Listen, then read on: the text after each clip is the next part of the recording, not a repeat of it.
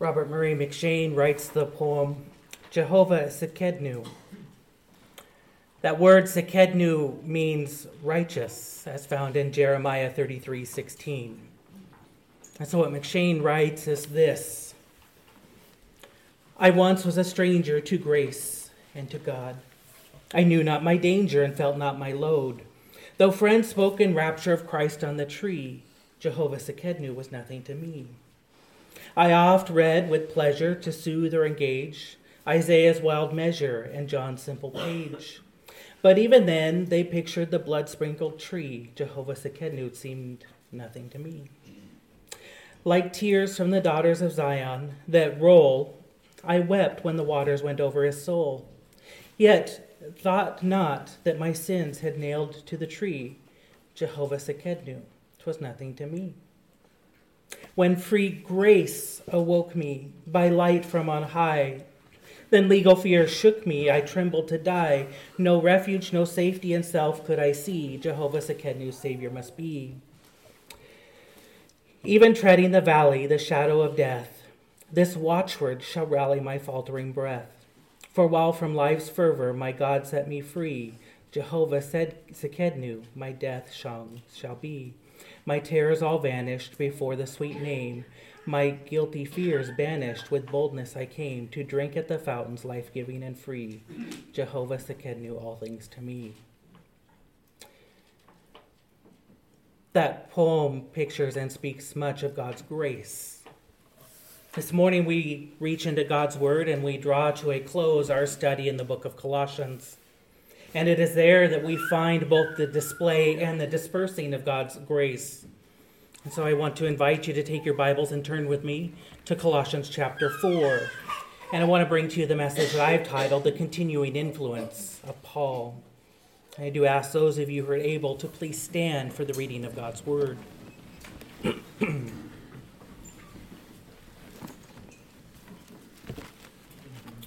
one final time. Colossians chapter 4, we begin in verse 7.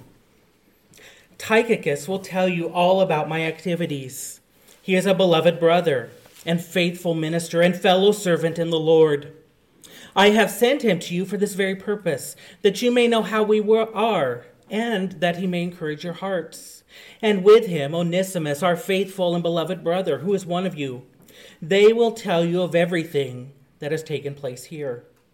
Aristarchus, my fellow prisoner, greets you, and Mark, the cousin of Barnabas, concerning whom you have received instructions.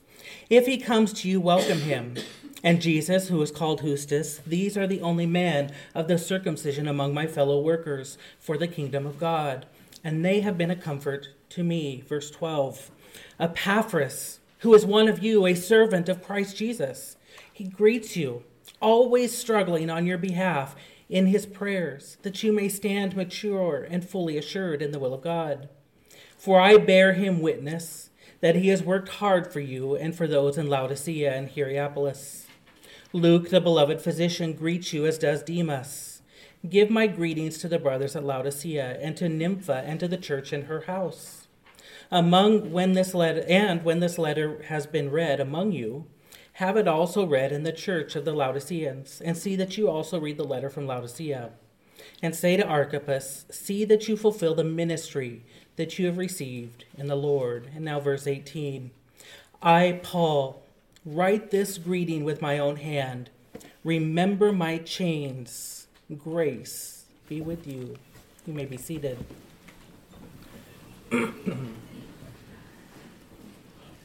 Bryan Chapell writes a story of a time of talking with Jerry Bridges. Jerry Bridges is the author of a series of books on the pursuit of holiness, the most familiar of those being titled that very thing, The Pursuit of Holiness. God has used that book to motivate a number of people to pursue the Lord and to seek to follow Him. But Jerry Bridges has said that as he went around preaching on that very topic, the pursuit of holiness, there was always another sermon that he seemed to have to preach afterwards, after that series of messages. That message that he had to preach on the, after preaching the pursuit of holiness was the pursuit of grace. He had to speak into people's lives and explain how grace transforms us and compels us to pursue holiness or allows us to pursue holiness. Telling the story, Chapell indicates that it was some measure, at least early on, that it was almost like just a Nike Christianity, meaning just do it. Just hunker down and try harder. People were inspired, but they found themselves incapable, is what he said.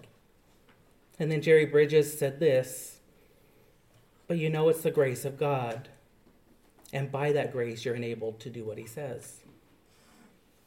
Jerry's book, supposedly, that pursuit of holiness, which was about just doing it, sold roughly 3 million copies.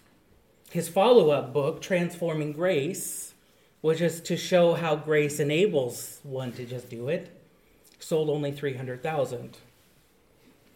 The more we talk about the grace of God, rather than what we do to get God to respond to us, it seems the more people are uninterested. What Jerry Bridges said was that it's actually the grace of God that is the power of the ability to pursue holiness and to pursue our disciplines. And as we practice them, we're not about trying to pay off some debt that God has given us.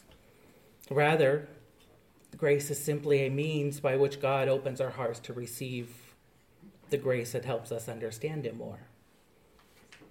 There's an inversion there, basically, that understanding His grace precedes performance, not that our performance buys grace, and that inversion shifts everything.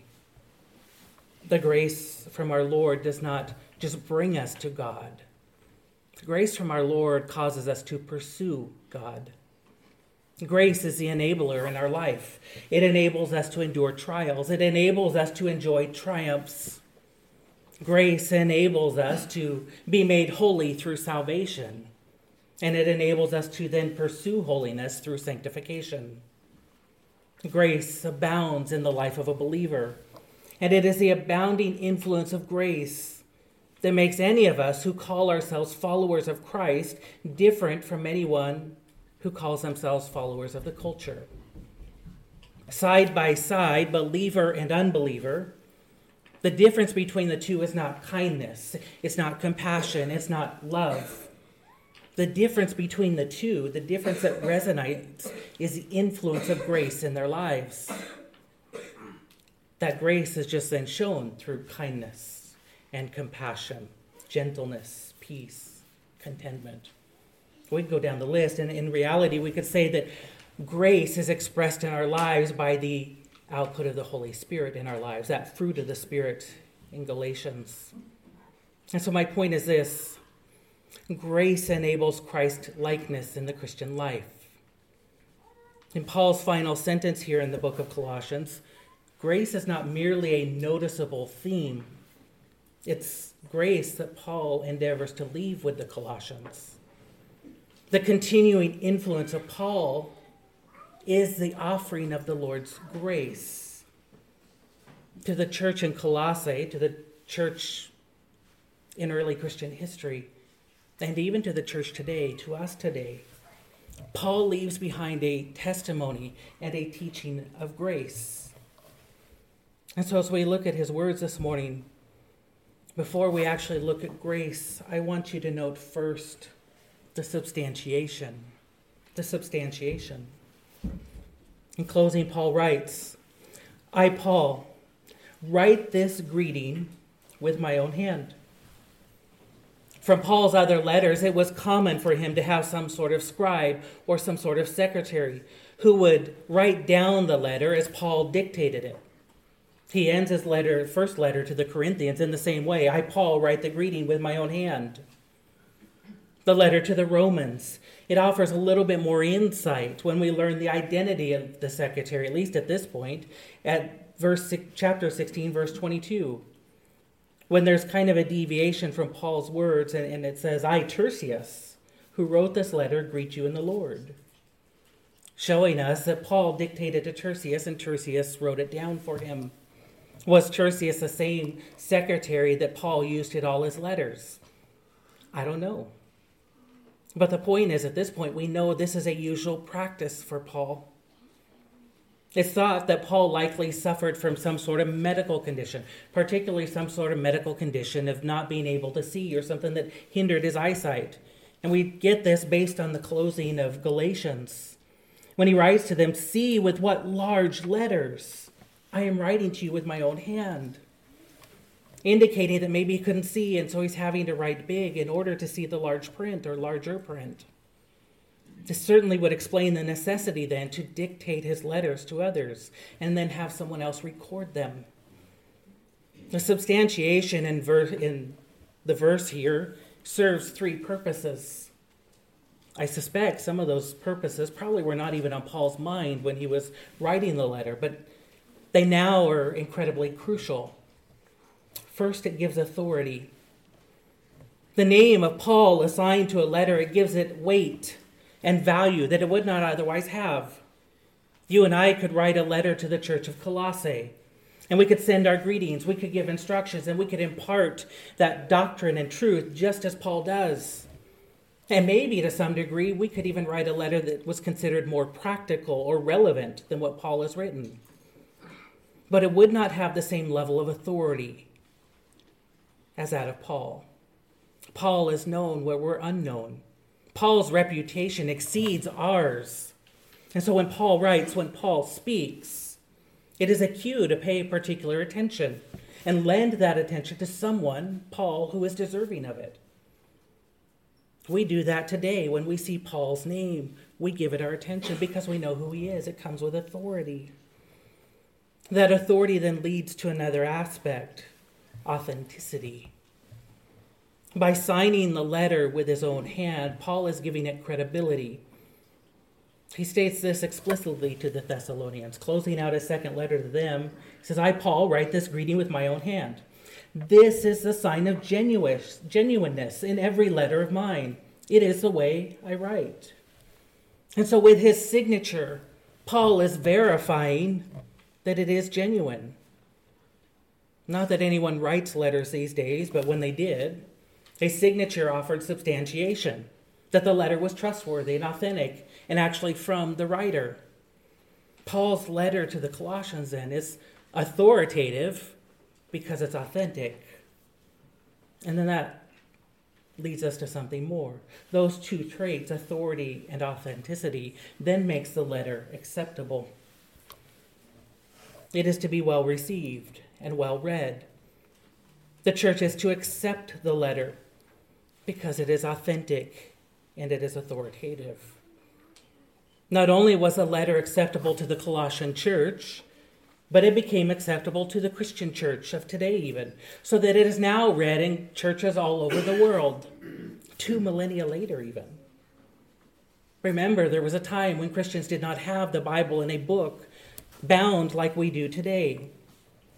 And those who seek to undermine the Bible's credibility say that the only reason we have the Bible is because a group of men got together and by their authority decided what should be included and which books to exclude. The result of that myth is now that we have a preponderance of people who have this false belief that it was men who excluded or included certain books of the Bible. And specifically, you hear people say, well, they excluded the books that didn't fit their ideology or theology. Now, what we have are these television programs or YouTube channels. You can believe anything, develop a belief your own, and then go to YouTube and find a channel to confirm it. and so we have these programs that are dedicated to the forbidden books of the Bible the Gospel of Thomas, the Gospel of Jesus, his wife, the letter of Mary.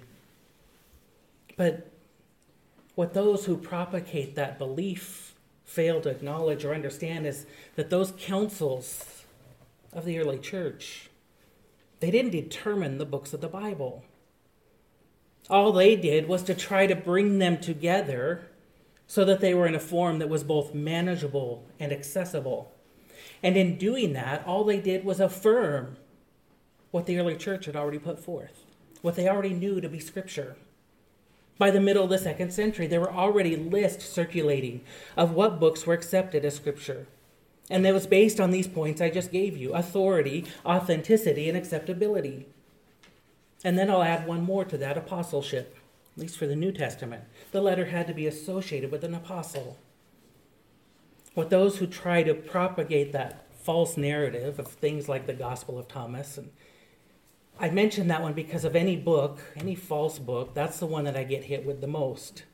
I get asked about that more than any other when people fail to recognize is or what they do fail to recognize that in an effort to gain credibility there was a time when people even centuries later would write letters and then assign an apostle's name to it calling it the gospel of thomas with the idea that it would seem plausible and people would receive it but by signing the letter with his own hand the apostle paul is making this document trustworthy the integrity of this letter is unquestionable.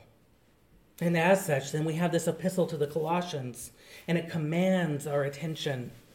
It calls upon us to look upon it and hear it and live it out, taking heed to the teachings that are contained within. For 18 months now, we have plowed through the book of Colossians, and we've plumbed its depths, but not because of my authority, not because of my desire to preach it, but instead, it entreats us to spend time with it because it comes from the Apostle Paul, who has been both qualified and used by God. That substantiation, the, the I, Paul, write this greeting with my own hand. It calls on us to not neglect the letter, the words laid within this letter, but it compels us then to be invested into a deeper study of it. Paul's influence continues today because we have it on good authority that these words were his, genuinely inspired by the Lord. And that's the substantiation. I want you to note, second, the petition. The petition. After giving a substantiation to authenticate the letter before closing out, Paul issues one more command remember my chains. Here, while Paul is in the middle of a trial, he petitions the Colossian believers to remember his chains, remember that he's in prison, and remember what he is enduring. Paul's situation in jail is hardly ideal. It's not as awful as it could be either, though. And yet, I suspect, I know how I would respond, and most of us would probably find ourselves distressed if we were in similar circumstances. When pressed even with the slightest of trials, for most people, they look for their quickest exit. Apostle Paul, though, is a unique individual because while most people seek to depart from discomfort, Paul seems satisfied in suffering. In fact, he, he says as much at the beginning of his letter. If you have your Bibles open to Colossians 4, go back a few pages and look at chapter 1.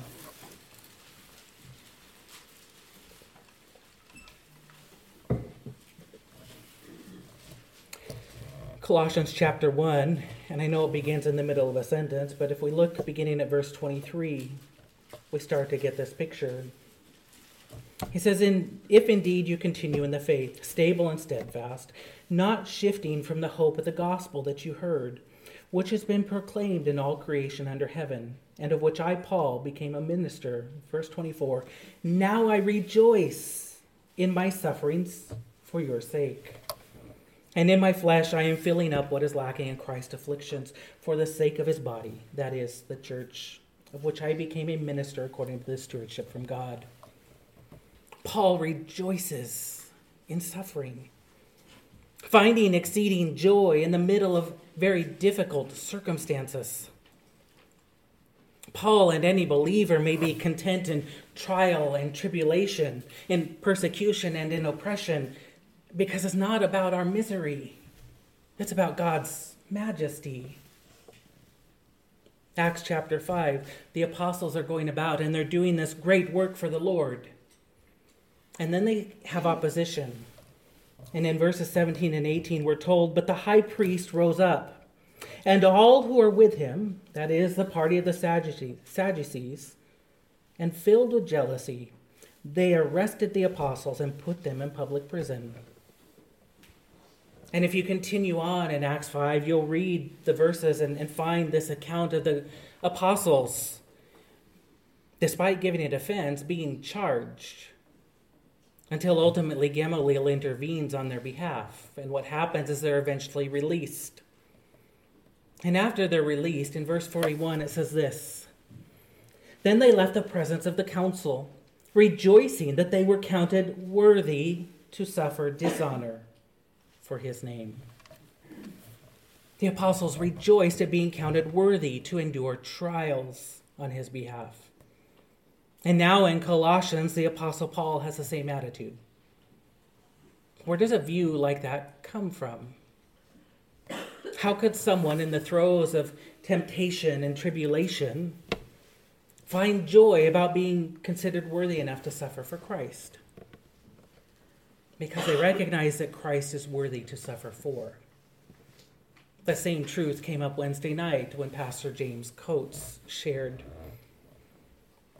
Jesus is worthy of our suffering. Christ, all and all glorious God, who suffered on our behalf of all sinful men like me, he is worthy to suffer for. We forget sometimes that suffering is ordained by God. And when we do remember that it's permitted by Him, it usually causes us to question his goodness and his holiness and, and throw in whatever attribute you want. But in reality, suffering displays God's character because it is a means to accomplish his will, which is to bring the unbeliever to salvation through faith and repentance, and to bring the believer to sanctification through faith and repentance. And both of those endeavors are in line with God's character because they are good, they are holy, they are perfect, they're gracious, they're merciful. And so suffering is ordained for the glory of God and the good of God's people. We saw God's hand in trials in the scripture reading this morning at that interaction of Satan and, and God, in which God allows, in this case, in Job chapter 2 that we read, God allows Job's health to be attacked. In the previous chapter, in Job chapter 1, we see where, where God permits Satan to move forward with that. That's God allowing or ordaining suffering. We have another example in Genesis chapter 39 with Joseph when he, he was allowed to be sold into slavery. And then eventually he's allowed to be, or forced to be put in jail. God permitted all of that. But at the end of the book, we see that it was all for God's glory. We have to remember, though, that when God ordains suffering, we can't forget truths like what we read this morning in Psalm 25, 23, 5 through 6. You prepare a table before me in the presence of my enemies. You anoint my head with oil. My cup overflows.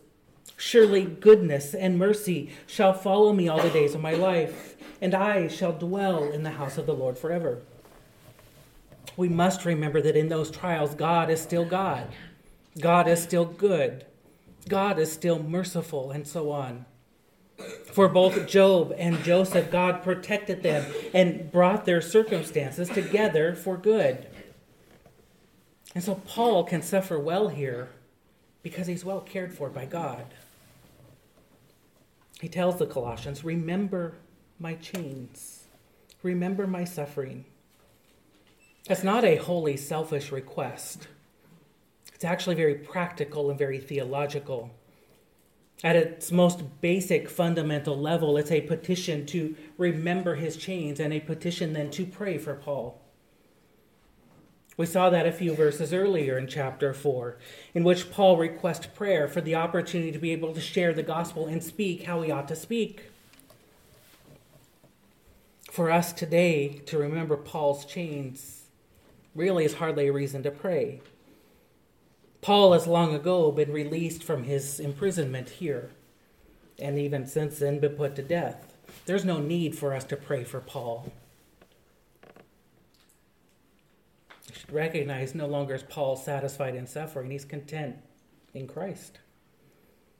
That doesn't mean that there's no relevance for us today, though. And very quickly, this verse prompts three things. First, it's a willingness to pray. It stimulates a willingness to pray, but not for Paul, of course, as I just said, but for any who find themselves suffering, specifically in Paul's situation or a similar situation. There are still those today who are being persecuted, imprisoned, and put to death for their faith. And remembering what Paul endured is an excellent reminder for us to remember to pray for those who suffer today in the same way. Second, it stimulates a willingness to remember. We remember not just Paul, but those throughout the centuries, like Athanasius and Irenaeus and Luther and Tyndale and John Rogers and Jonathan Edwards and even Spurgeon, who endured so much for the cause of Christ. We can remember them and rejoice that they too were counted worthy to suffer for him.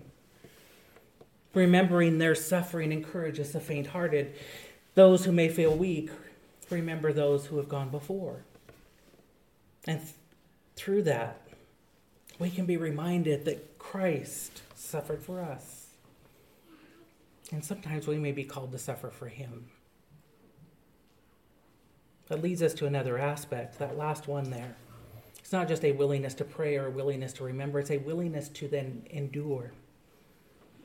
Standing on the shoulders of those giants that I just talked about, of sufferings past. When called to suffer ourselves, we remember them, and then we're encouraged to do the same. Like the apostles in Acts, we can rejoice in trials, taking comfort in the knowledge that we are worthy to suffer for Him. Like James, then, we rejoice in trials because we can also remember that it produces godly character. It's God's means of perfecting us Consider, though, another aspect of trials and suffering. There is that phrase that God can't give you more than you can handle. And most take that verse from 2 Corinthians 10:13. To be truthful, I've wrestled whether that's really a biblical interpretation and really how helpful is that phrase. But there are some truths that we should remember that are very similar take a moment and look at 2 Corinthians chapter 1 verse 8. And Paul tells the Corinthians,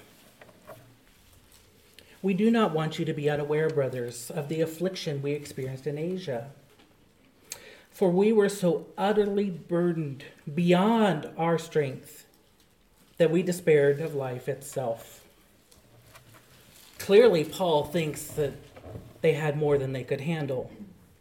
That what they were facing there was way beyond their capabilities. But then look at the next verses. Indeed, we felt we had received the sentence of death, but that was to make us rely not on ourselves, but on God who raises the dead. He delivered us from such deadly peril, and He will deliver us. On Him we have set our hope, that He will deliver us again. So, in fact, they couldn't handle it but the Lord could. And so, by remembering Paul's chains, we remember that for Paul in suffering, the Lord's grace was sufficient. I can look over the room this morning and I know there are a lot of trials and sufferings going on. Every trial is different. So that your trial is different than theirs, and, and yours is different than hers. Everyone's unique. And we might even say in some cases, well, my suffering is not as difficult as the person next to me. That may be true. But the point is, we still have trials, and it can be difficult for the person experiencing it. But here's what we need to know that we remember Paul's chains and remember the Lord's grace is sufficient. Paul expresses this in 2 Corinthians chapter 12. It's there that he speaks of his thorn in the flesh and his desire to rid himself of it. And in fact, he tells the Colossians or the Corinthians, so to keep me from becoming conceited because of the surpassing greatness of the revelations, a thorn was given me in the flesh, a messenger of Satan to harass me, to keep me from becoming conceited. Three times I pleaded with the Lord about this, that it should leave me. But he said to me, My grace is sufficient for you. For my power is made perfect in weakness. Therefore, I will boast all, more, all the more gladly of my weaknesses, so that the power of Christ may rest upon me. For the sake of Christ, then, I am content with weaknesses, insults, hardships, persecutions, and calamities. For when I am weak, then I am strong. So, what we see here is, is in looking at Paul, then, seeing what he's facing, what we should learn from that is that the circumstances we're facing, the Lord has allowed it. And He has allowed it knowing who we are, with the knowledge of each and every single one of us. He knows you more than anyone else does. And so then He must know that it is within your realm to navigate that trial with a reliance upon Him. And so, if this trial seems more severe than the last, maybe, maybe it's more difficult than the last one you faced, and now you're struggling, it's probably because you've grown to the point that the Lord knows you can now handle this next one, that you're able to endure it with His help. That's Christian growth. And in trial, that should encourage you because, again, if He knows more about you and what you can handle than anybody else, then ordaining your suffering, he's saying you can face this if you rely upon me. And I know you can. Chrysostom writes Hear Paul's chains, and you will understand that to be in affliction is no proof of being forsaken. And so, indeed, we can face what is given because his grace is sufficient. That leads us to this final point, this last part of Paul's writing. He closes with these final words Grace be with you.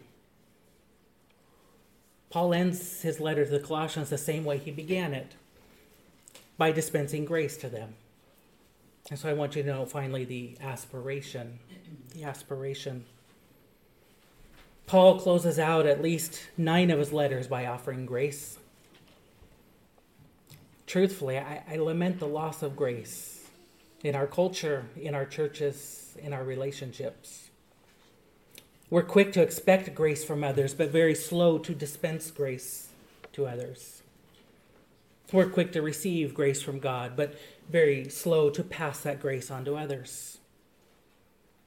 But that grace of God, His unmerited, undeserved favor in our lives, it is given to us undeservedly and unreservedly. And yet it seems difficult for people to extend it to others unreservedly and undeservedly. That is to say, that God gives us His grace unconditionally, and yet when people give grace to others, it's usually conditionally. It's almost, I'll give you grace when you've met my standards, my criteria, when you've pleased me But the greatest gift that we can receive and have received is the greatest gift that we can also give. To quote William Hendriksen, grace is the most basic and yet greatest gift of all.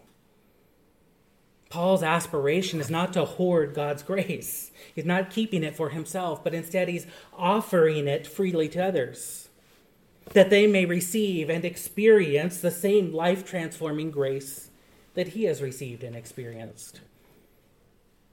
The same grace that was sufficient for Paul is sufficient for others. But it's not because Paul is giving his grace, because his grace won't transform their lives. He's offering them God's grace. God's grace be with you, is how that ends. And what he's doing is offering to them simply out of the overflow of what he's already received. He has been given this abundant supply of grace, and that's enough that he can then share it with others. So, where did Paul receive this grace? At the cross, at the death, burial, and resurrection of, of Christ. And at that death, burial, and resurrection, Paul and all believers received the fullest expression of grace by receiving the fullest pardon of their sins. And when we, like Paul, then have an accurate view of who we are, marred by the, the stains of sin and unable to do anything about it, When we have an accurate view of ourselves, then we have an accurate view of just how profound God's grace is. And the response is to extend it to others. And so people are not giving their own grace, they're propagating God's grace further. And so if God gives grace unconditionally, who are we to put conditions on it? That's like saying, I, I received this gift for free, but now I'm going to sell it to you. The greatest aspiration of a believer is to manifest God's grace to others. And that's what we see with the Apostle Paul. His continuing influence is to influence others with God's grace. Because grace is lacking in relationships, I, I think the character of most relationships is strife and selfishness, and ultimately sinfulness.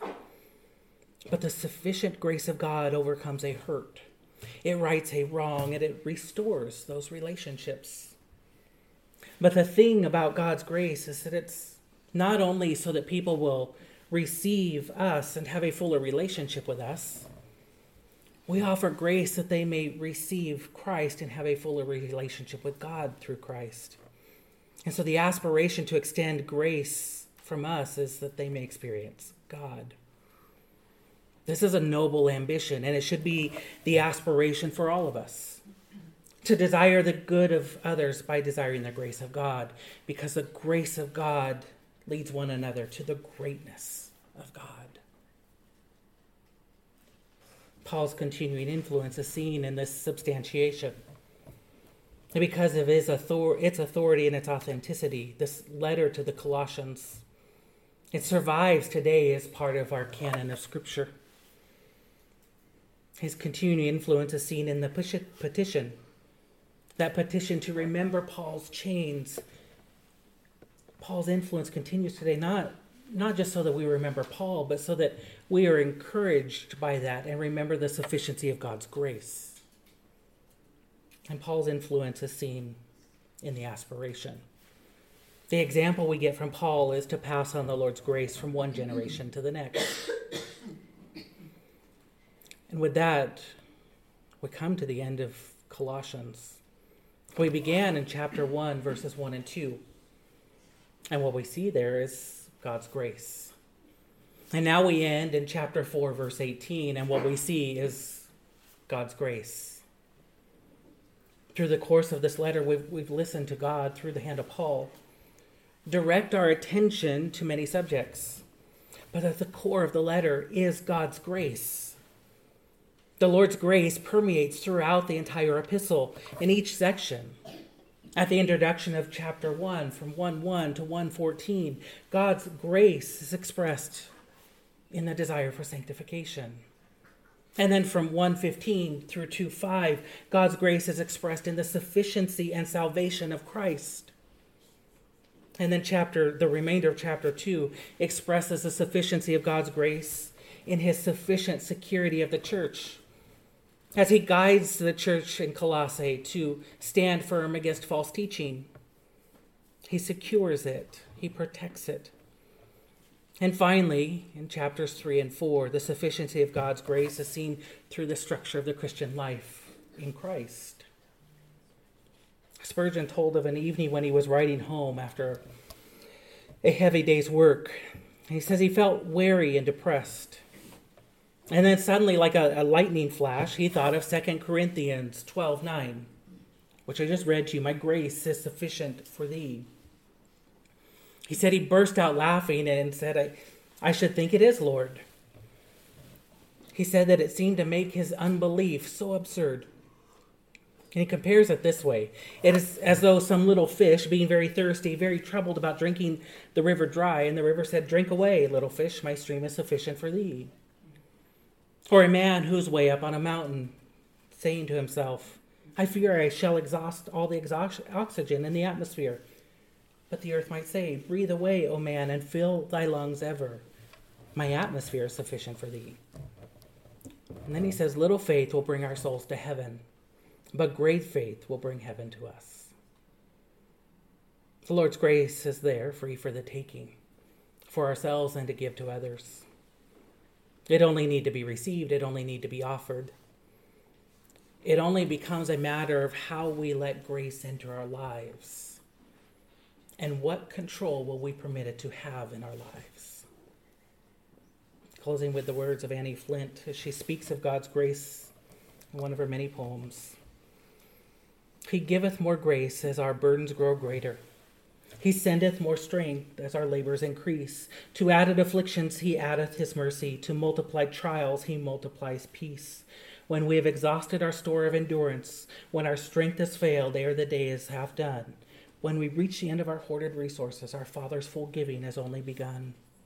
His love has no limits, His grace has no measure, His power no boundary known unto men. For out of His infinite riches in Jesus He giveth and giveth and giveth again. Let's pray.